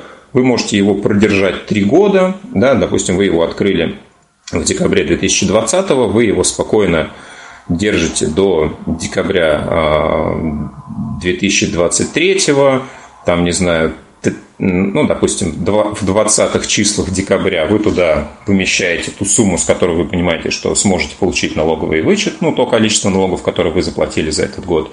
Ну, допустим, у вас была нормальная зарплата, вы можете туда 400 тысяч поместить. Вы туда 400 тысяч заводите, в декабре 2023 года. А, в январе 2024 вы подаете а, декларацию и спокойно получаете просто в марте-феврале эти 52 тысячи и спокойно закрываете счет вообще не совершив по нему ни одной операции. Да, но единственный минус, конечно, три года он у вас должен быть открыт. Но это такая инвестиция, лайфхак на долгий срок, который вы можете также использовать, если вы вообще не хотите никак связываться с биржей, но при этом вот налоговый, налоговую льготу вы хотите получить. И при этом не хотите деньги замораживать вообще. Да, у вас есть э, ну, либо какие-то текущие нужды, либо вы понимаете, что вы готовы вкладываться во что-то другое. Вот. А что касается технических моментов, а какие приложения можно использовать и как, собственно, совершать операции. А, ну, как я уже сказал, есть практически у каждого брокера свои приложения, свои мобильные приложения, Тинькофф Инвестиции, Сбербанк Инвестор, ВТБ Мои инвестиции. А, ну, практически а, для любого брокера есть такое универсальное а, приложение для торговли, которое называется Quick. Оно имеет как версию для ПК, так и мобильную версию. Ну вот, в частности, в моем случае я пользуюсь брокером Сбербанк. У меня есть мобильная версия iQuickX, в которой настроен доступ э, к Сбербанку. Также, ну, я пользовался мобильным приложением Сбербанк Инвестор, но по ряду причин оно мне не настолько понравилось. А, что можно делать в приложении, ну, в случае для операционной системы iOS, iQuick, да, для, соответственно, мобильных телефонов под управлением Android, также есть мобильная версия Quick, ее можно скачать. Значит, здесь э, мы можем смотреть э, котировки любых инструментов, мы можем добавить э, все те инструменты, которые нам нужны, акции московской биржи, облигации, ну или не московской биржи, если ваш брокер э, дает возможность торговать, например, на Санкт-Петербургской бирже. Можете посмотреть тикеры, можете сравнить, насколько цена растет относительно там, начала открытия торгов, да, какой объем торгов – вот. А, собственно, первая вкладка – это котировки, где вы можете добавить любой инструмент и отслеживать э, изменения его стоимости. А, второе, вторая вкладка – это заявки, где вы можете совершать, собственно, операции, оставлять заявку на покупку какого-то инструмента, или если вы его уже когда-то купили, можете продать полностью или часть этого актива. А, есть вкладка «Портфель», где а, перечислены все инструменты, которые есть у вас на счету, и отображена стоимость и изменение стоимости по каждому инструменту и в целом состояние портфеля. Да, под портфелем мы понимаем тот набор ценных бумаг, которые вы приобрели, которые у вас есть на счету. Вот эта совокупность ценных бумаг называется портфелем, вашим конкретным портфелем, которым вы владеете. Ну и также есть, естественно, функционал настроек, а, уведомлений от брокера, которые вы можете получать в случае а, какой-то операции. А, если вы, например, хотите, чтобы брокер вас уведомил, когда цена по какому-то инструменту достигнет определенного уровня, это тоже можно в приложении настроить. Также в приложении есть новости – экономические, которые можно читать, пролистывать и быть в курсе того, как обстоят а, дела на финансовых рынках у компаний, что, какие новости, прогнозы аналитиков, СМИ и так далее. А, то есть, в принципе, функционала мобильного приложения вполне достаточно для того, чтобы технически совершать любые операции – я предпочитаю использовать все-таки а, версию для ПК. Почему? Потому что здесь, как мне кажется, гораздо больше есть возможностей для анализа инструментов. Я использую версию Quick для Windows, и хотя она сама по себе не, не могу сказать, что прям доступна, а, независимо от того, какой программой экранного доступа вы пользуетесь, но в ней можно настроить э, экспорт данных в Excel – через э, технологию DDA, DDE, э, через DDE сервер, вы можете настроить данных, экспорт данных из любой таблицы, которая вас интересует, в соответствующий лист Excel. Да, то есть, допустим, вы себе в кубике создаете таблицы, например, где отображаются котировки акций, которые вам нужны, ну или всех, там, не знаю, акций голубых фишек, например. А, отдельно у вас есть таблицы, где отображаются, например, а, все облигации государственные или там ряд муниципальных облигаций, которые вас интересуют. Отдельно вы можете создать таблицу, где будут отображаться котировки всех биржевых фондов, представленных на московской бирже.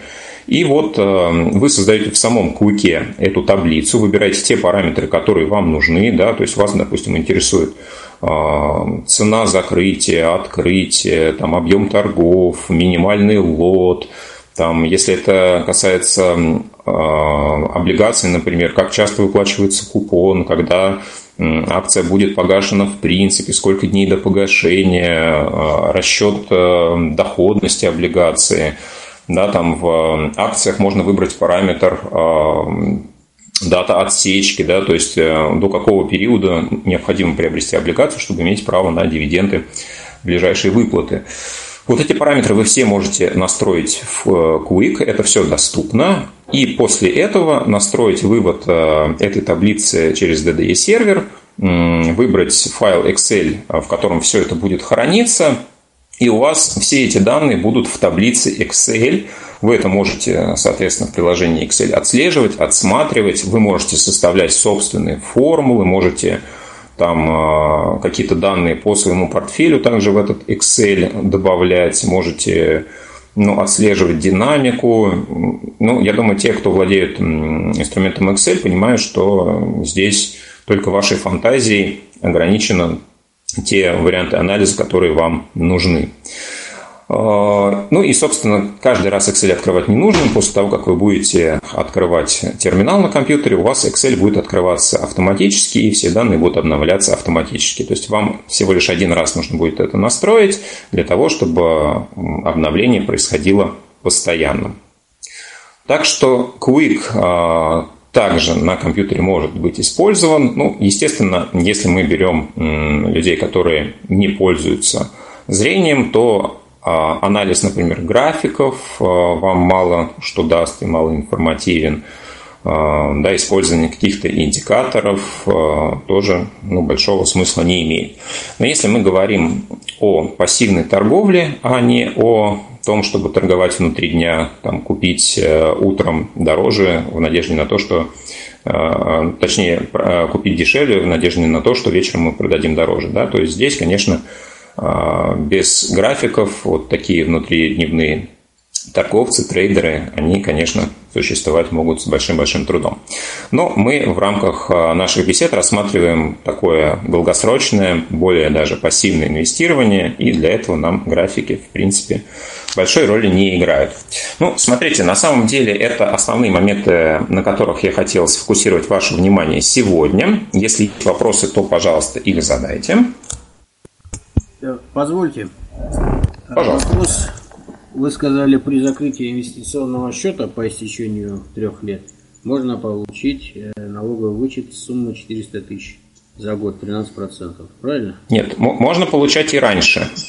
А, ну да, вот вопрос в чем. Э, вот, например, при покупке жилья вычет 13%, но можно получить как инвалиду за 4 года. В этом случае в инвестиционном счете подобное работает? А, что вы имеете в виду? А, то есть срок не последние 3 года, а последние 4 года? Вы это имеете в виду?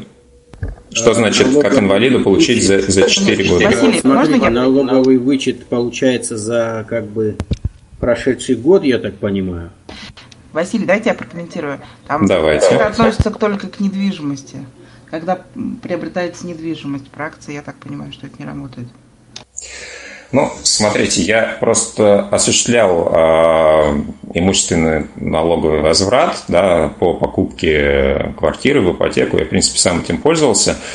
Э, ну, я опять же не очень понимаю, что такое три, четвертый год, который там инвалидность. Вот, инвалидность. Вот что имеется в виду. А там формулировка не инвалида, а пенсионера в налоговом кодексе. То есть а, работающий пенсионер, который ну, платит налог на доходы, имеет право получить вычет э, не за, ну, как обычно, все за три года, да, ну, но за три года до приобретения квартиры. То есть обычный человек, он приобретает в 2000, в 2000 году, да, и он может это, этот вычет использовать только с, ну, там, с 2000... Mm-hmm. Все, я, я, понял. Да, я понял. А пенсионеры за три года до этого. Вот о чем Все, я понял. Имеется в виду, что вы можете использовать уже уплаченные налоги ранее в счет этого возврата по покупке квартиры. Можете ли вы это использовать, да, как бы используя инвестиционный счет? Да, все понял. Нет, не можете. А, ну, насколько я, по крайней мере, знаю, да, я, я никогда с этим не сталкивался. Если вы знаете об этом информацию, будет интересно, но, честно говоря, вот у меня достаточно большое количество людей с инвалидностью, которые открывали инвестиционные счета, они всегда возвращались за конкретный год, за последний год. То есть вы открыли условно в 2020, в 2021 у вас возникает право на возврат налога, уплаченного в 2020 году. За 2019-2018 вы не можете получить возврат. Да, здесь это так не работает.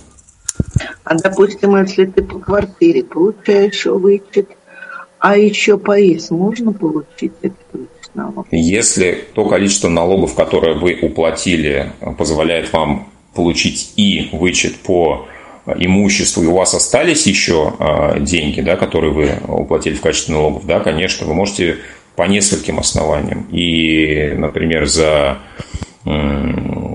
имущество, да, за покупку квартиры, а, возврат осуществить. Если у вас при этом еще остались а, деньги, которые вы платили в качестве налога, вы можете и по ИИС вычет вернуть, и по всем остальным льгот, но здесь, вот, как мы уже говорили, например, социальные налоговые вычеты, взносы по страхованию, э, взносы на лечение, взносы на образование, все вот это входит в социальный налоговый вычет, по которому вы можете от, максимально от 120 тысяч тоже что-то вернуть.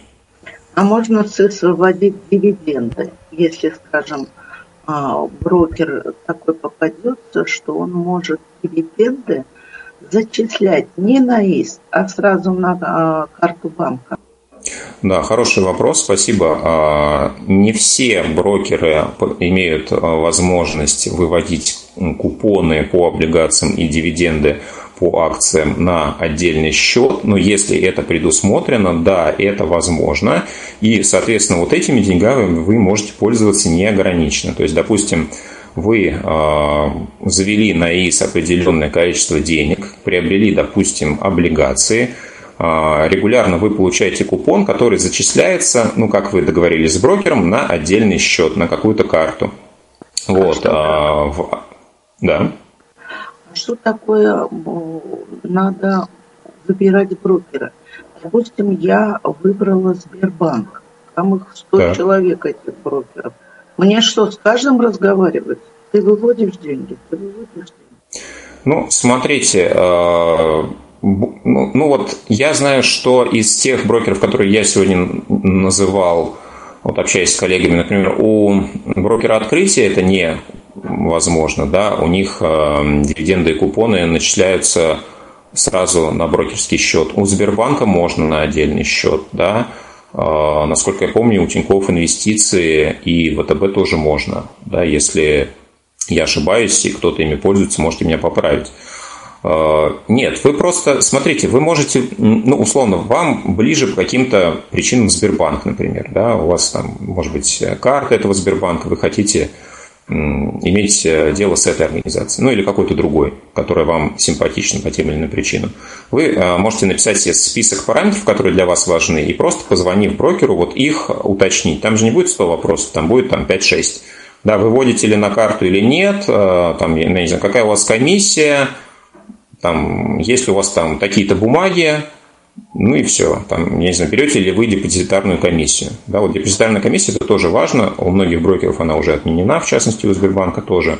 Но раньше ее брали, депозитарная комиссия бралась а, в месяц, когда у вас есть хоть одна операция. То есть, допустим, вы купили одну акцию, с вас уже берется автоматически депозитарная комиссия. Но в Сбербанке она была, чтобы не соврать, ну что-то в районе 190 рублей. То есть просто вот в месяц у вас снималось 190 рублей, если вы совершили хотя бы одну операцию, неважно какую. Сейчас ее в Сбербанке, например, отменили. Ну, практически во всех брокерах а, сейчас приходит к тому, чтобы эту комиссию отменять. А скажите, пожалуйста, могу ли я, допустим, открыв ИС в а, ВТБ, еще угу. и а, брокерский счет отдельно открыть в этой организации? А, открыть? Не то, что, не то, что можете, это будет в любом случае. Вы не можете открыть отдельно инвестиционный счет, не открывая брокерский. Я то есть у вас... А, так. Я, что ИС там будет брокер, я поняла, что я же не, не смогу там покупать на ИС сама. У меня нет лицензии московской биржи. А, допустим, я открыла ИС. Но вот сейчас многие люди открывают отдельно ИС, там активно торгуют э, по, по типу вычет по типу Б, то есть не платя комиссии. Отдельно заводят брокерский счет, который долгосрочные бумаги кладут, которые после трех лет также не облагаются, после, после трех лет владения не облагаются налогом.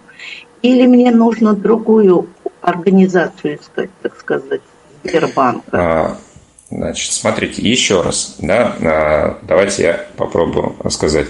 Вы, когда открываете инвестиционный счет а, у брокера, вы автоматически открываете еще один независимый брокерский счет, который существует отдельно от инвестиционного счета. А, в вашем случае в ВТБ. Вы открываете а, отдельно инвестиционный счет и отдельно брокерский счет, который автоматом открывается в любом случае. Да? То есть это два разных счета. Когда вы пополняете, вы выбираете, какой счет пополнить.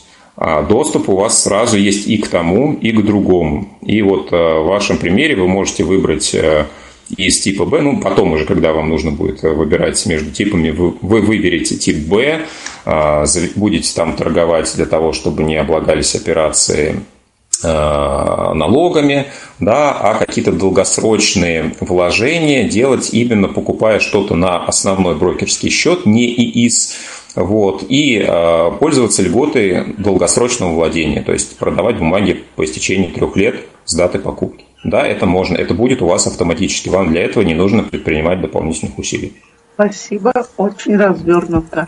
А скажите, вы лично, а, какое предпочитаете приложение, так, допустим, на телефон? Сбербанка или ВТБ? А, у меня брокер Сбербанк. А, я пробовал приложение Сбербанка, которое называется Сбербанк Инвестор. Мне а, проще использовать приложение iQuick. То есть iQuick, которое я подключил к брокеру Сбербанка и через него совершаю все операции. Но при прочих равных больше всего мне нравятся не мобильные приложения, а приложение Quick на компьютере по тем причинам, что там гораздо больше есть возможностей анализа информации, и там в Excel я могу а, ну, проводить любую аналитику, какую сам захочу, и вести учет так, как мне удобно. Ну, то есть ни одно приложение все равно не имеет такого функционала, который нужен был бы конкретно вам. Да, то есть вы его можете, конечно, гибко под себя настраивать, но вот те параметры, которые вот вы хотите посчитать, да, там вот, а что будет, если я там свою доходность разложу вот так-то по таким-то годам и вычислить какую-то формулу, ну, вам нужно будет либо все эти данные брать из приложения и где-то считать, вот, ну, либо другого варианта я здесь не вижу. А в Excel это вы все можете сделать прямо там в приложении. А вот а вопрос еще такой, а, а приложение Quick, оно вообще без... Да, но приложение Quick, Приложение Quick, да, бесплатное, да, да. Оно как устанавливается? Оно экзешный файл? Ну вот оно в Play Market есть. И в Web Store, и Windows. А, если вы имеете в виду для мобильных телефонов, да, в официальных магазинах Apple Store или Play Market вы можете их скачать а, и настроить подключение к конкретному брокеру. Да, вы можете на сайте брокера или позвонив брокеру уточнить, как я могу настроить, вот у меня есть мобильное приложение Quick, что мне нужно там, как, как мне нужно сервер вписать и так далее. Вы должны будете вписать сервер определенного брокера, вы должны будете э, код своего договора указать, а, пароль, вы можете настроить э, вход по отпечатку пальца, если ваш телефон это поддерживает. Ну и, как правило, везде а, при входе в приложение мобильное или настольное – всегда двойная э, авторизация, то есть сначала вы вводите пароль, после чего вам на телефон приходит смс, который вы должны также ввести для того, чтобы попасть в свой терминал, ну, для дополнительной безопасности. Можно вопрос? Конечно. А, вот э, я так понимаю, что э, когда открываешь э, брокерский счет и вот ИИС, это все действительно в одном банке, но ИИС, э, ну, для того, чтобы получить вот этот налоговый вычет не помню по какому типу, а, он должен быть только в одном банке. А могу я еще открыть э, брокерский счет в другом банке, ну, не ИИС, и, э, ну, вот, как бы это возможно? Нет, никаких ограничений на а, количество обычных брокерских счетов нет. Можно хоть в, люб... в каждом а, у каждого брокера, который нравится открыть по брокерскому счету, ничего там не делать и просто сравнивать функционал, например приложение, насколько удобно, неудобно, нравится, не нравится, потом просто закрыть там, где не понравилось.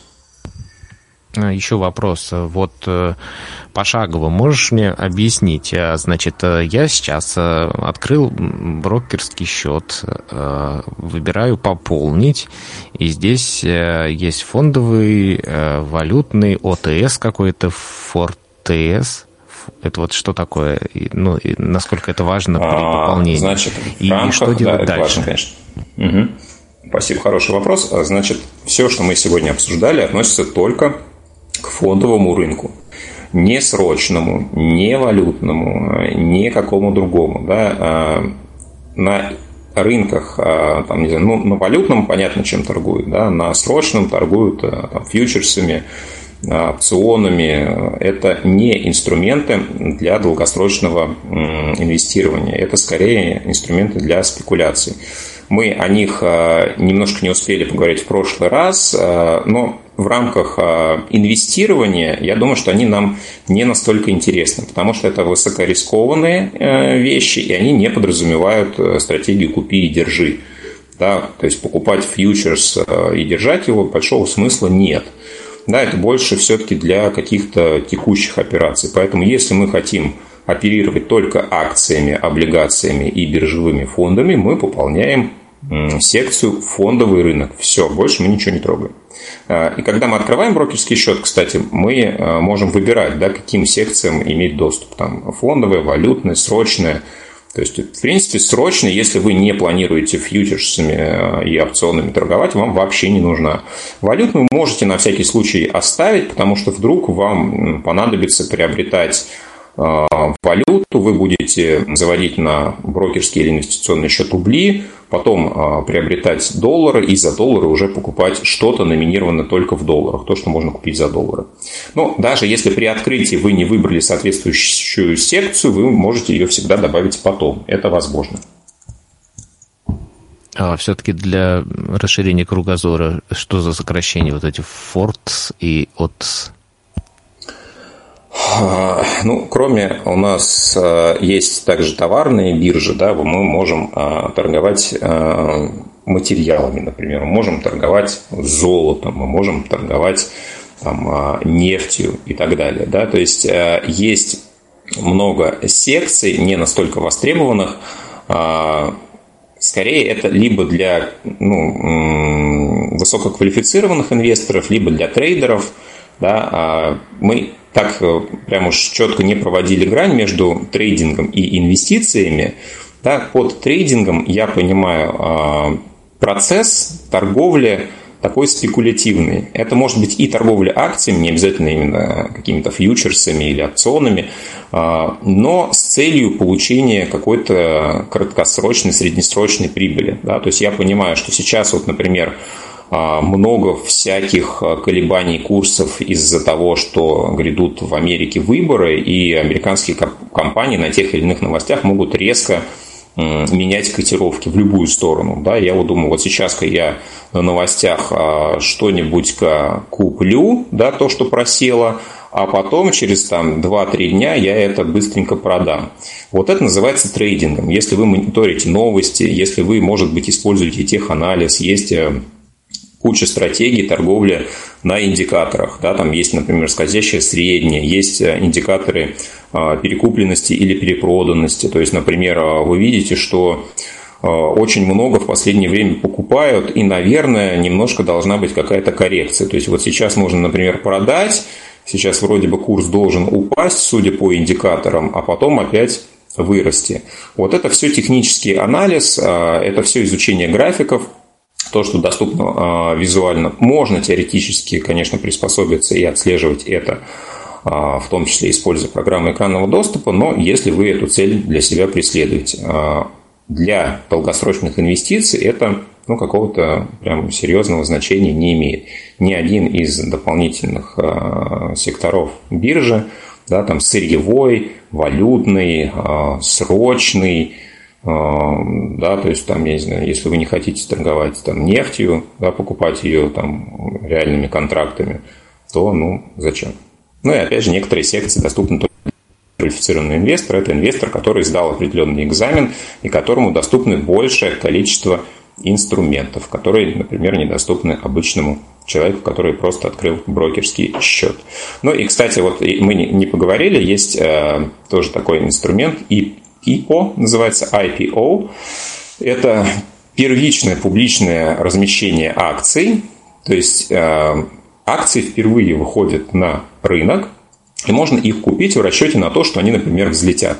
Ну, есть компании, которые только э, выходят на биржу, например, на московскую, да, собираются выходить, ну, не знаю, Озон, например, да, компания Озон, интернет-магазин.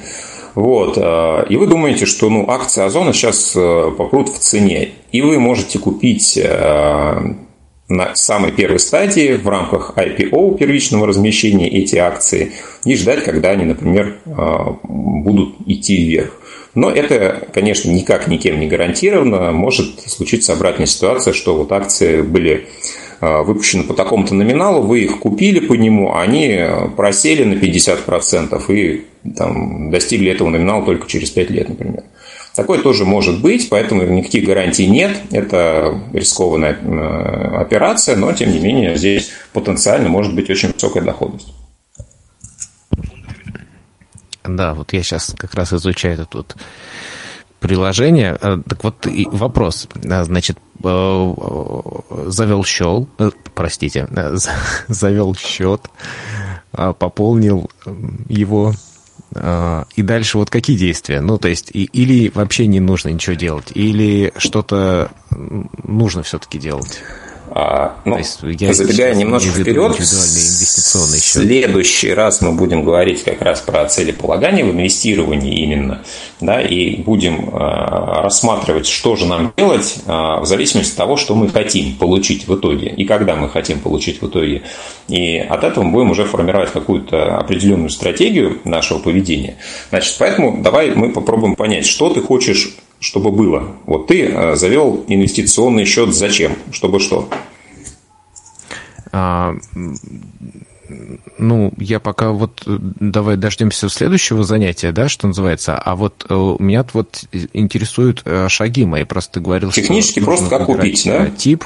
А, нет, ну, там, например, выбор а, того же вот э, типа ИИС, да, а, в какой момент это предлагается, да, то есть... Э, Ни в какой. Ты, ты сам выберешь, как только ты воспользуешься одним из видов льгот, автоматически у тебя выберется тот или иной тип.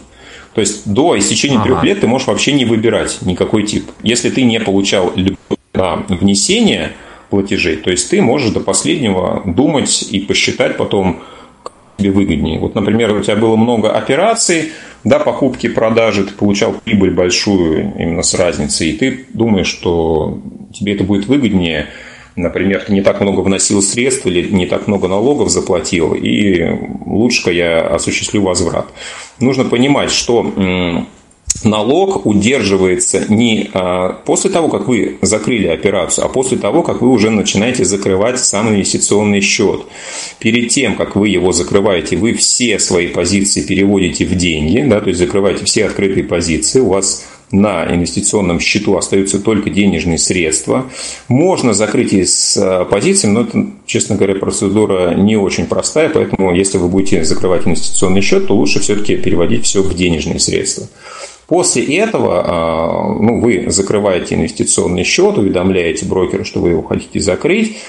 После этого он а, рассчитывает налог, да, то есть если у вас был тип А, то у вас будет налог на а, прибыль с операции. Если у вас был тип Б, то вы предоставляете справку из налоговой, что вы не пользовались э, льготой на тип А, и, соответственно, брокер уже не удерживает с вас вот, эту, а, вот этот налог. Очень важный момент. Значит, а, даже если вы пользуетесь а, из типа Б, вы в любом случае платите налоги с дивидендов, которые, как я уже говорил, вам приходят очищенные, то есть уже за вычетом вот этих 13%. Но вы можете вернуть налог с купонов по облигациям. И в этом случае, когда вы выбираете тип Б, вы все равно их уже, ну если вы покупали облигации, конечно, вы уже а, налог с этих купонов как бы заплатили, потому что а, вам купоны приходили за вычетом этих 13%.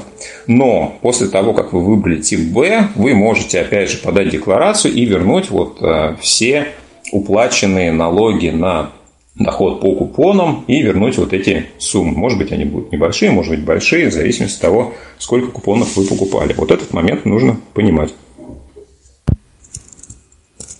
Есть еще вопрос, коллеги? Потому что а с я сейчас значит, продолжу. А с дивидендов а. мы не можем вернуть налоги. Не можем. Даже если очень захотим. И правильно ли я поняла? Вот мы три года продавали, может быть, акции-то еще хорошие, мы бы их поддержали, но нам все равно придется их через три года все продать. Вам Давайте так, если вас а, устраивает тот тип вычета, который вы выбрали, а, то вы можете ИИСом пользоваться и 20 лет. Никакого ограничения, что именно после трех лет вы должны его закрыть, нет. Это минимальный срок, когда ИИС может э, существовать. Да? Но если вас все устраивает, вы будете продолжать получать и вычеты каждый год, если э, вы пользуетесь типом А. Да? Никаких ограничений по сроку действия ИИС нет в большую сторону. То есть, пожалуйста, владейте ими там и 20 лет, да, и когда вы уже поймете, что вы хотите акции продать, вы тогда и закрывайте ИИС. Спасибо. Тогда еще вопрос. А, простите, угу. вот э, я Пожалуйста. открыл ИИС. Э, что мне нужно сделать, чтобы купить акцию, не знаю, там, Северстали? А, ну, нужно понять, через какое приложение ты будешь это делать. Давайте возьмем, что, ну, не знаю, iQuick подойдет или там Сбербанк Инвестор. Ну, любой, Если мы берем, понимаю, ну, допустим, мы, а, соответственно, находим а, вкладку заявки. Да, в вкладке заявки а, выбираем покупку, выбираем тикер той организации. Какая там? Э, Северсталь, да? Ну, соответственно... Ну, например. Вы, выбираем тикер соответствующей а, компании «Северсталь», да, и все выбираем. Ну, у нас на счету при этом есть определенное количество денежных а, средств. Выбираем тот лот, который мы хотим приобрести, да, ну, то есть то количество акций, которые мы хотим приобрести. Да, в одном лоте может быть не обязательно одна акция, может быть 100 акций, может быть 500 акций. Да, то есть мы можем покупать некоторые акции только определенными количествами, да, заданными одним лотом. Ну и смотрим, сколько нам хочется купить. Допустим, у нас лот одной акции составляет 5000 рублей, у нас на счету 20 тысяч. Ну вот мы думаем, можем, можем купить, например, 4 лота этой акции, а можем купить один лот такой акции, один такой акции, один такой акции, а можем, там, не знаю, два купить, остальные деньги придержать на случай, вдруг акция просядет, и мы захотим усредниться. Ну, то есть, как бы усреднить общую цену покупки. Поэтому ну, стратегий может быть много, о стратегиях мы поговорим потом. Технически просто мы находим котировку этой акции, и либо прямо через котировку выбираем э, операцию покупки, да, либо, ну, соответственно, идем в вкладку заявки и оставляем заявку на эту акцию. Смотрите, здесь еще есть технический момент достаточно важный. Купить мы можем двумя способами. Купить по рыночной цене, то есть вот по той цене, которая предлагается сейчас. А можем купить, которая нас больше устраивает. Но это может произойти в определенный момент, а может не произойти. То есть мы видим, что сейчас, например, а, условная акция стоит 200 рублей. Нам кажется, это дорого. Мы бы ее вот хотели купить по 190. Мы можем а, оставить лимитную заявку. Да, мы можем выбрать инструмент, можем указать а, то количество лотов, которые мы хотим приобрести, и ту цену, по которой мы хотим приобрести. То есть, вот, допустим, мы хотим купить, там, не знаю, 10 акций «Газпрома» по цене, ну не «Газпром», там из Сбербанка, например, по цене 190 рублей и поставить лимитную заявку. То есть, эта заявка уходит на биржу, она там попадает в этот стакан заявок, да, где а, размещаются заявки по разным а, по разной стоимости. И уже здесь, да, если цена пойдет этих акций вниз и достигнет 190 рублей, то вот в этот момент а, ну, осуществится, собственно, операция покупки, и вот по этой цене, ну, возможно, кстати, определенное проскальзывание, то есть не факт, что прям вот все акции мы сможем купить именно по 190 рублей, здесь это можете тоже указать. Да, может быть, там какая-то акция будет по 190 рублей одной копейки, там, 10, или там 50 копеек. Но примерно вот по этой цене вы то количество акций, которое хотели, купите. Но то, что цена пойдет вниз и состоится ли это, произойдет ли это в ближайшее время, никто вам не гарантирует. То есть лимитные заявки вы можете оставлять, но как бы сработают они или нет, никто вам не гарантирует. Также есть стоп-заявки, например, это больше актуально для трейдеров – которые работают с различными уровнями поддержки и сопротивления на графиках, они рисуются. Вот, например, там есть стратегия, что если цена пробивает определенный уровень вверх, то она после этого прям еще какое-то количество пунктов сразу идет. Они ставят стоп-заявки. То есть, допустим, вот в нашем, в нашем примере акция стоит 200 рублей, она торгуется вот в определенном диапазоне. Ну, там ходит от 110 там, до 190. И вот по нашей стратегии мы считаем, что вдруг, если она все-таки 110 рублей а, достигает, то она резко пойдет вверх. Ну, тогда мы ставим стоп-заявку, что мы купим там столько-то лотов, такое-то количество лотов этой акции, если она достигнет цены 110 рублей. Это стоп-заявки. То есть вот такие инструменты тоже есть. А, я ими пользуюсь достаточно редко, я покупаю в основном по рынку, хотя если у вас есть время, если вы по каким-то причинам рассчитываете, что цена может достичь того уровня, по которому вам гораздо комфортнее было бы купить, пожалуйста, пользуйтесь лимитными заявками, например. Ну и они хранятся, как правило, не вечно. Насколько я помню, в среднем это 30 дней. То есть, если заявка не сработала в течение 30 дней, она автоматически удаляется. А как вы общаетесь с брокером? Можно ли с ним общаться по телефону или вот каким-то голосом? А то как-то страшновато. Что, простите? Еще раз. Я говорю, страшновато как-то покупать. Э, хотелось бы посоветоваться. Вы как с брокером общаетесь? А, то есть, можно ли общаться с брокером относительно того, а, стоит ли покупать ту или иную ценную бумагу? Ну, Смотрите, я бы, честно говоря, ну как, вы можете у брокера узнавать дополнительную информацию про те или иные ценные бумаги, если вы в них э, не разбираетесь. Вы можете, например, уточнить, если это облигация, там, какой у нее купон а, переменный, если переменный, то к чему он привязан, насколько она обеспечена, если обеспечена, то чем обеспечен. Да, как минимум вы можете... с ним советоваться. Да. Как вообще, в принципе, вы с ним общаетесь?